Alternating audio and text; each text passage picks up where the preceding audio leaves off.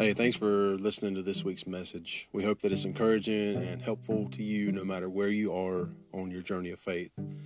We at Hope Church want everyone to have a chance to experience the rich love of Jesus. We are inclusive and affirming towards everyone.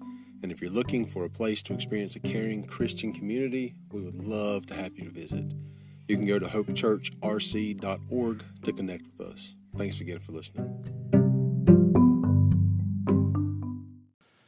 Anybody else like digging the the fall weather? Um, it's really it is as the young children say. They probably don't say it anymore, but it is my jam. Uh, I enjoy it a lot. no, you guys don't say that. Okay, loud. Well, I, I'm bringing it back. Okay, I'm bringing jam back. That's everybody's going to be saying it again. Nothing you can do about it. Anyways, what's making it come back? It's a bop. Is it? See, this is Gen Alpha. They say it all the time. This is such a bop.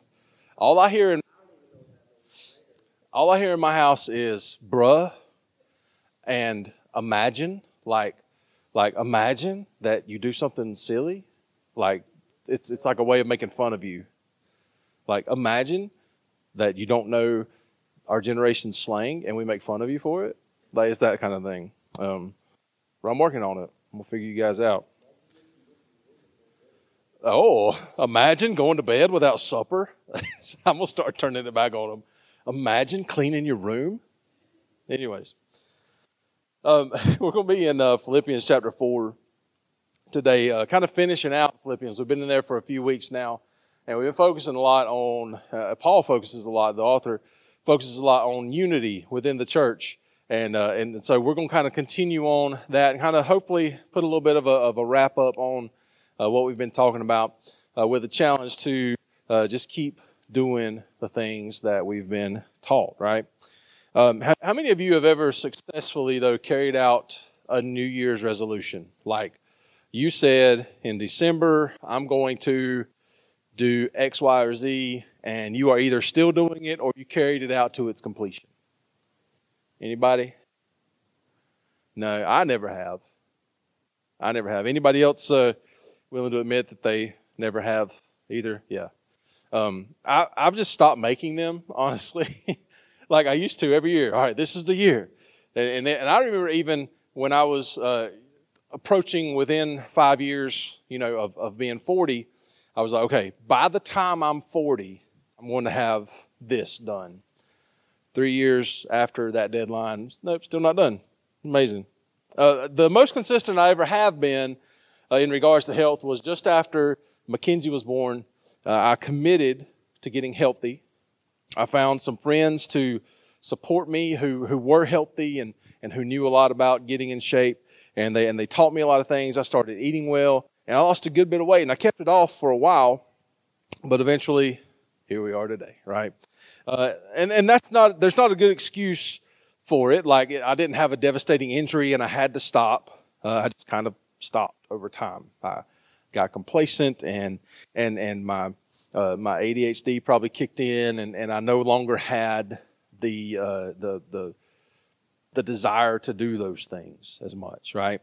And occasionally I would pick it back up and do okay from time to time.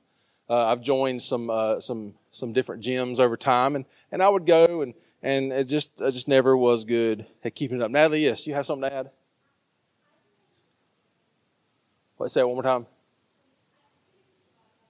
Okay, you just forgot about your. Oh, it, yeah, I've done that before too. I've never. I didn't think about that. Natalie said I just forgot about the resolutions. Like I was like gung ho about doing something, and then one day I just was like, oh yeah, I stopped doing that, not because I forgot about it. I have done that, Natalie.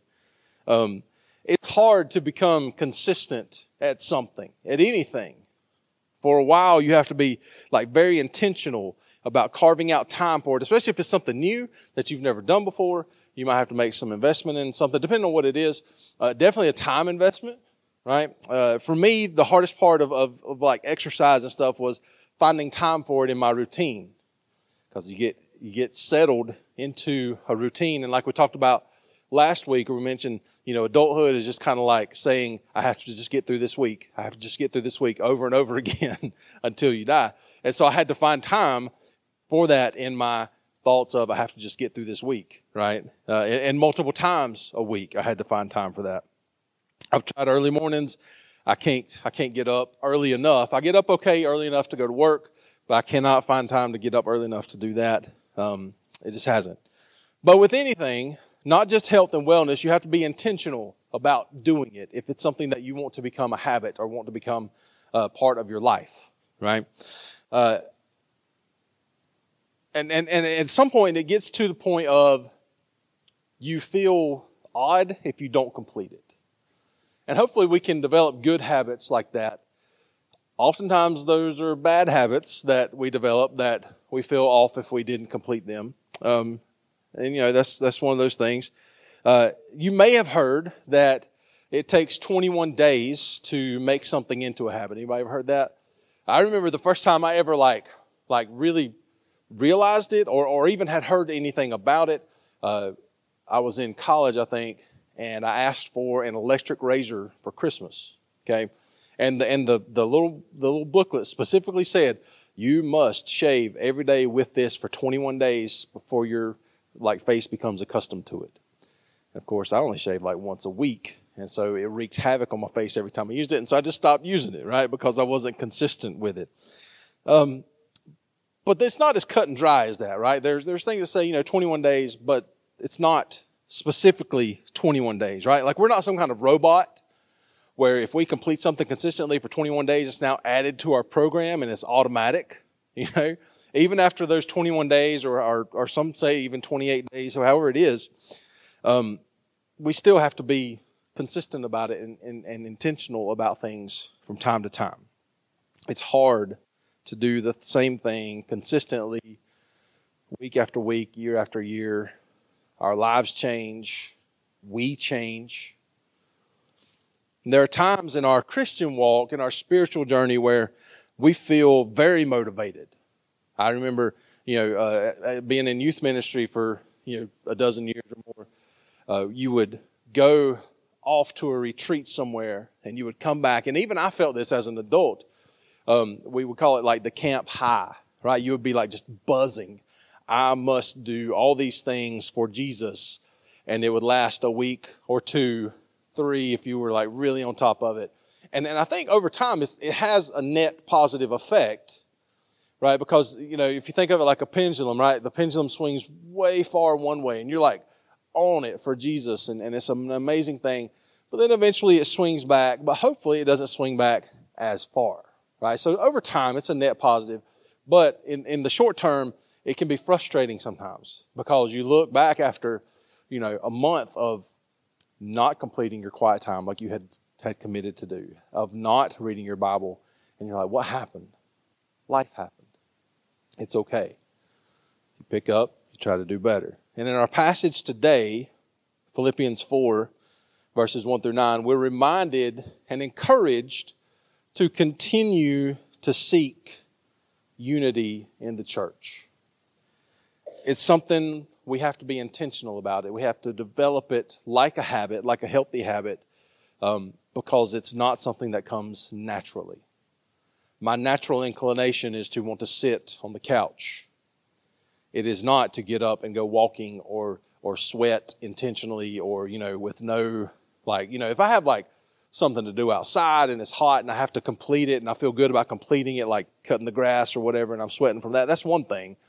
But like if I have to do push-ups and sit-ups and jumping jacks, burpees, whatever and I'm still sweating and I haven't really accomplished anything, that's frustrating. But anyways, sometimes developing unity within the church, working for it, feels like that. And so we're going to look at that today.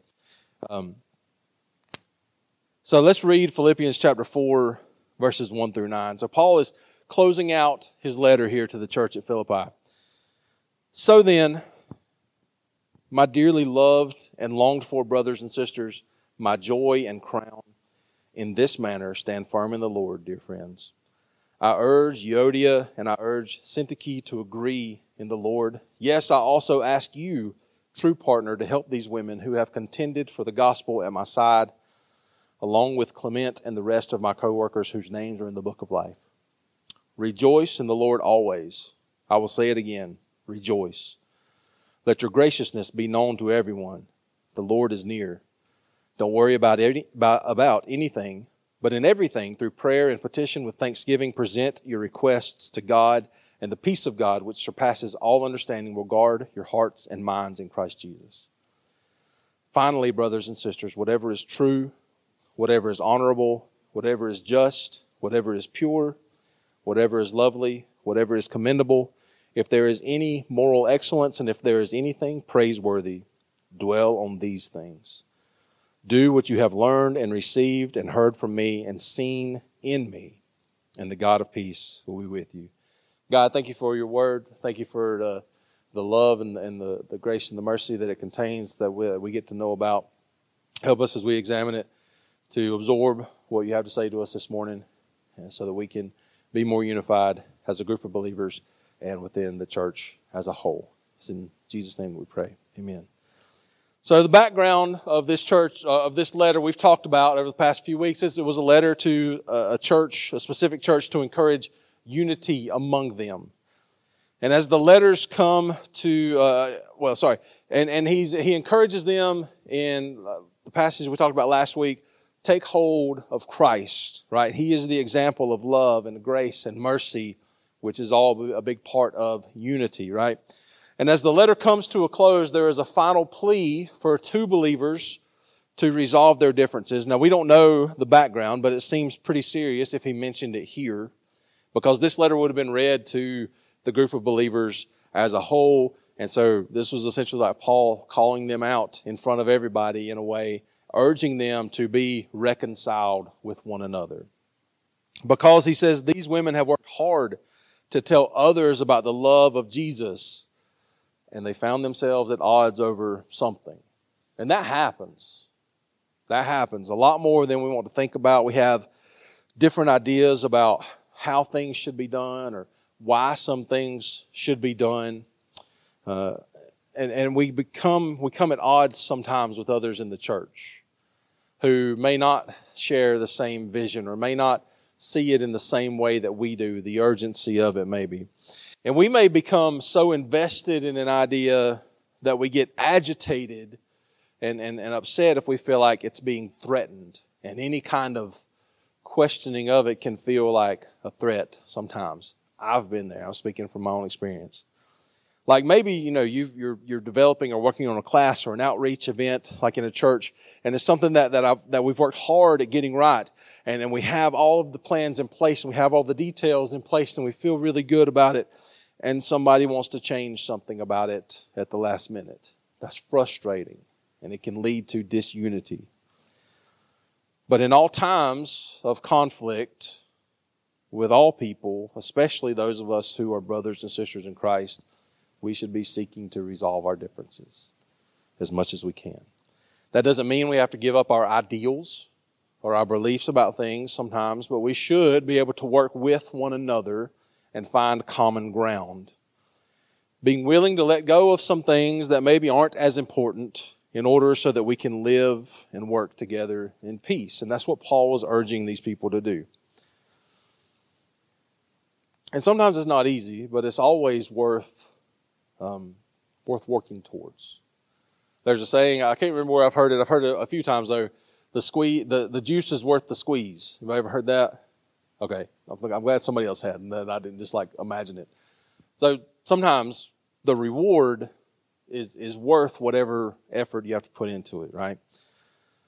Because, you know, there are many churches that have specific doctrines and traditions that they hold to, and that's fine. If you want to believe, you know, in, in, in, uh, um, in, in, Calvinism, or, or if you are more of a, a Lutheran or a Presbyterian or whatever it is, and you have specific things and specific ideas about how we should worship or when, or Southern Baptists have, you know, different ways of viewing things, than, than non Southern Baptists, um, it's okay. We should be able to have those ideals and those beliefs. Uh, but the problem is, whenever somebody wants to do something different, they might bristle up. Um, because they feel like you're, you're being, you're a threat to them or, or their beliefs are being threatened because somebody believes differently about baptism or about uh, you know, the process of becoming saved or, or any of those sorts of things. Like, for instance, there are not very many churches in our county that I'm aware of who are openly affirming and inclusive toward LGBTQ plus people. Now, needless to say, that's a hard line that many have drawn. And I remember the advice when I was talking to somebody about starting a church. They said, Oh, in your bylaws, that needs to be like right up front. We believe in traditional biblical marriage. And I was like, I'm not 100% sure that I do. Even at the time, I was questioning. And so it was something I never pushed. And, and thankfully, we've all come to an agreement and come to a belief that, that we welcome and affirm uh, LGBTQ plus people. And, and we've received some pushback from that, understandably so. It's nothing, been nothing crazy. But, you know, it, it, it's understandable. Um, I get it because that's a hard line that many people have drawn. Because for some people, it's part of a, it's, it's a primary issue. We've talked about primary and secondary issues before. Primary things are those things that are, or you can think of them as like written in blood. Jesus is the Messiah. His, his, uh, his death, burial, and resurrection provides salvation and forgiveness for us in a relationship with God that is loving and, and wonderful. And then there are some things that are secondary issues. For me, this is one of them. For some people, it is not. And unfortunately, I feel like it's part of a kind of a trumped up culture war that makes some groups feel like inclusion and acceptance of some people for who they are is threatening to their way of life. Does that make sense? Like if you include and accept people who are LGBTQ plus, you're threatening me. It's not just about I dis, I don't agree that, you know, with your beliefs, it's about you're threatening me personally. Unfortunately, for some, not all, it's that way. And that's it's not even a threat. It's not even close. Unless your way of life is inherently bigoted and hateful, then yeah, I guess it is a threat to you. And rightfully so. You shouldn't be bigoted and hateful. But then there are some people who I've talked to who have been willing to view inclusion as a secondary issue and as long as we still believe in Jesus, it's okay. I'm thankful for them. We can, we can be unified together. And they may never reach the point where they are also uh, including and affirming, but we can still work together. It's pretty refreshing. It's the way it should be among us. We won't agree on everything, even here in our little group. Because we all have a variety of experiences, we all have a variety of education that we draw from to inform our decisions, and none of them are the same. There are things that influence us that we may not even be aware of. Maybe you're timid because of something that happened in third grade, but you don't even really know that that's why. Life is complicated, and we have to be willing to work together to make it through. But how do we do this? How do we be unified together when life is so hard and there are so many things that contribute to our decision making, our genetics, our, our experiences, uh, the, the people around us, what we are, are worried about, they might think about us. How do we come together in times of, uh, uh of disunity? Well, in chapter 2, Paul gave the ultimate, ultimate example Christ.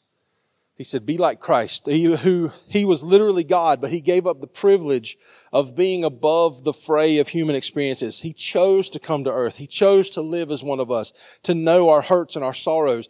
Jesus wept and rejoiced. He got anger. He got angry and frustrated. He was cold and hungry. He was often homeless. He knows what it's like to suffer. And he gave up a position of privilege to be able to do that. And in the same way, we give up our, our position of privilege or our privileged viewpoint about something. We should be willing to hold space for others and to listen to their lived experiences. Just because we've never seen uh, uh, racism happen with our own eyes doesn't mean that it doesn't happen.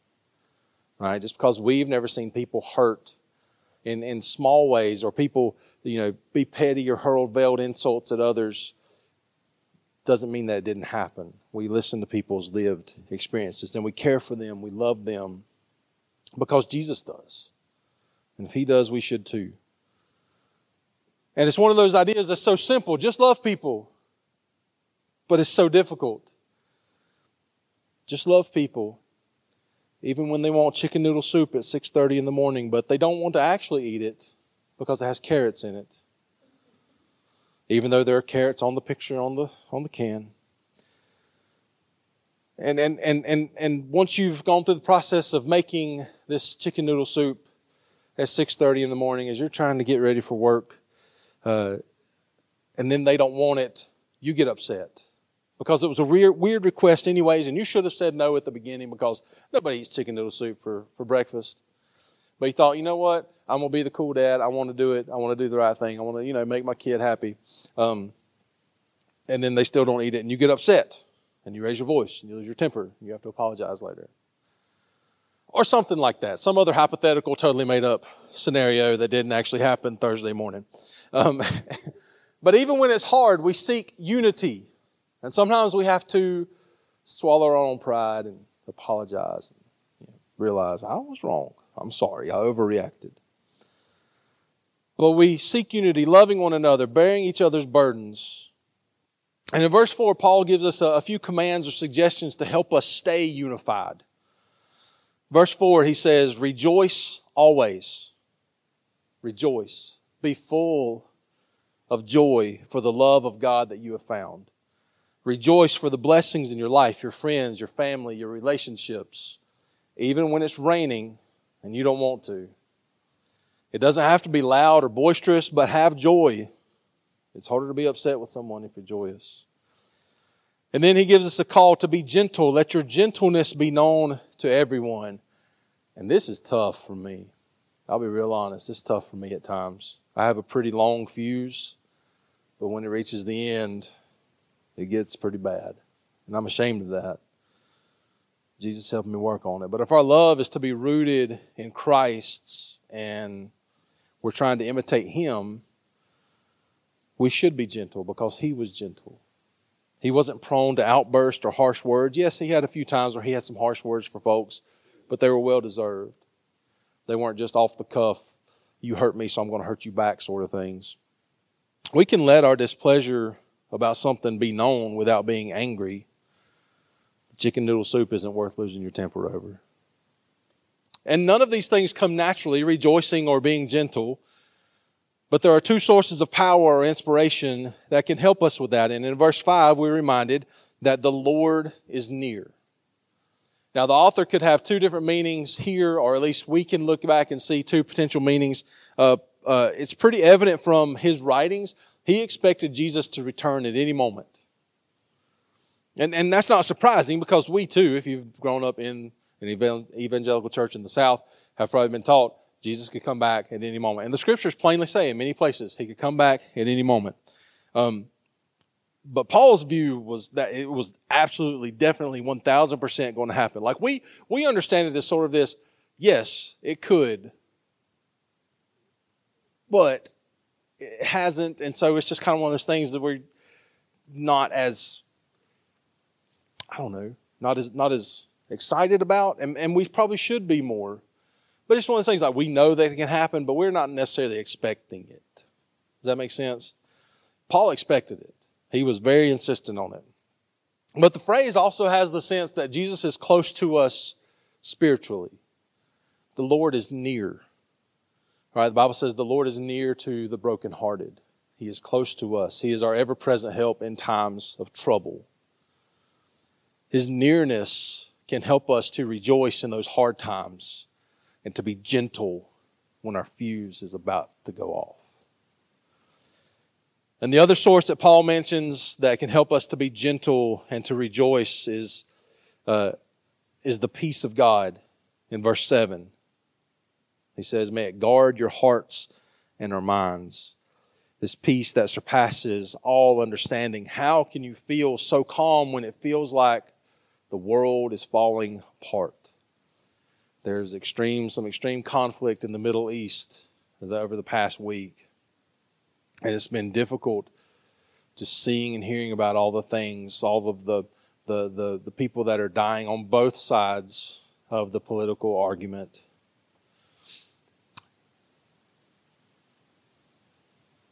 And it's been really hard to stay calm.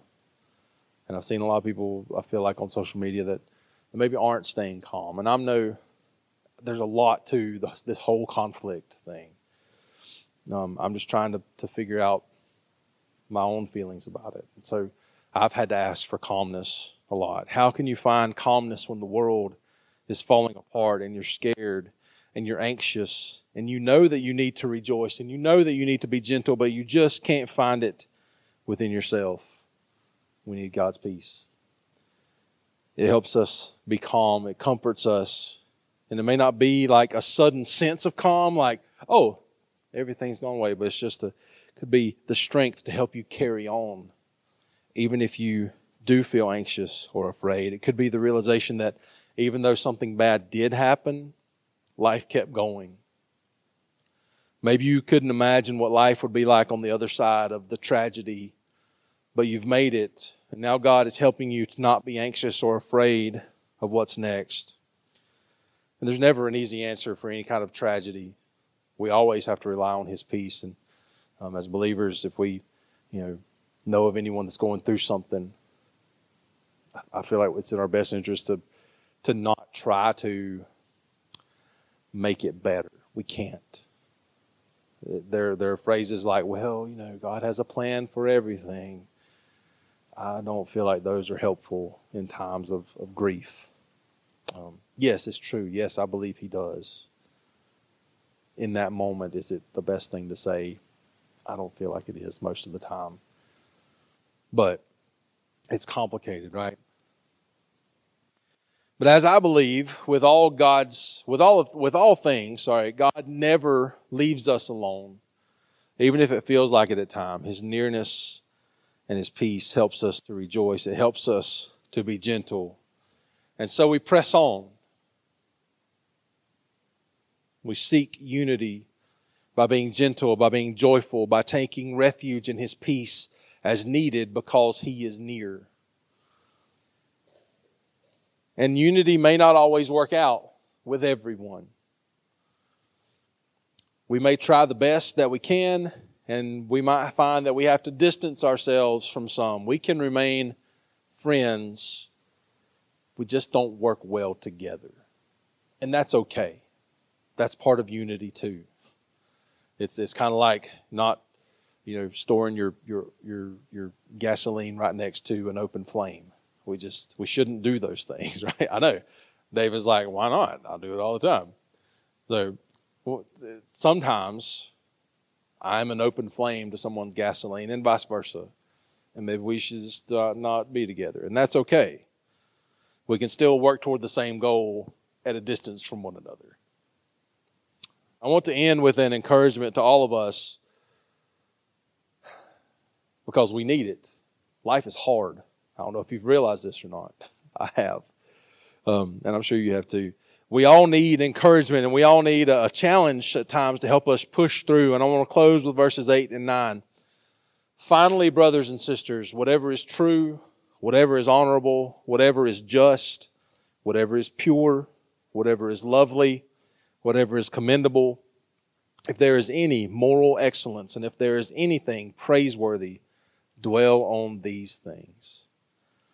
Do what you have learned and received and heard from me and seen in me, and the God of peace will be with you. Seek truth and honor. Fight for justice for those less fortunate than us. Think on pleasant things. Love one another. Praise God as, lo- as often as you are able. It's kind of my paraphrase, a little bit of verse 8. And keep on doing the things that Jesus has showed us and God is helping us through. It's a process, a marathon. It's one of those 100K ultra races that people do where they like run for 24 hours straight, which is crazy, but people do that. Keep on keeping on. We have to. If we want to be unified, if we want the world to, to hear about the love of Christ, we have to work through our issues. We have to work through our differences and we don't. I don't really know of any differences that we have in here. Any big big issues? Maybe I'm just ignorant of them. Please let me know if, if there are anything. But among other churches and with other churches, and I think being involved in things like uh, the the Stronger Together services that we do twice a year is helpful. It's super helpful to me to be involved with uh, uh, ministry groups like the MDCC, the Multi Denominational Coalition of Clergy, which is a group of black and white pastors that get together once a month to talk about social issues, and, and it helps me to understand their side a little bit better, what they experience, what their lives are like, because that some things are totally foreign to me. Because I've grew up in in white skin, and I don't face some of the same issues they do. That helps us to be unified. That helps us to be uh, better as the body of Christ. And our prayer going forward is that we will keep doing that here among the churches in our county and, and, and among the churches uh, in our state, and, and, and may it ripple on out like, like a rock thrown into a pond so that our whole world eventually knows about Christ. Let's pray, and uh, then Sarah will come and lead us in our, in our closing song. God, thank you so much for uh, your great love, your great mercy, who is patient with us in times where we are not doing things that bring us together, in times where, where we are uh, we're, we're arguing and fighting and and, and we're having very strong disagreements and we're, we're putting people down and, and help us to be better, to do better, to, to, to be like Jesus. Thank you for your grace and your patience with us when we're not doing what we should. Give us the grace and the strength to do better. Um, be with those uh, here and, and who are not here in, in, in present in uh, person with us that, that need a touch of your grace, that need um, your joy, that needs your gentleness, your peace. Help them to uh, to find that to to to embody it, and so it might flow out of them. Thank you for everything. It's in Jesus' name we pray. Amen.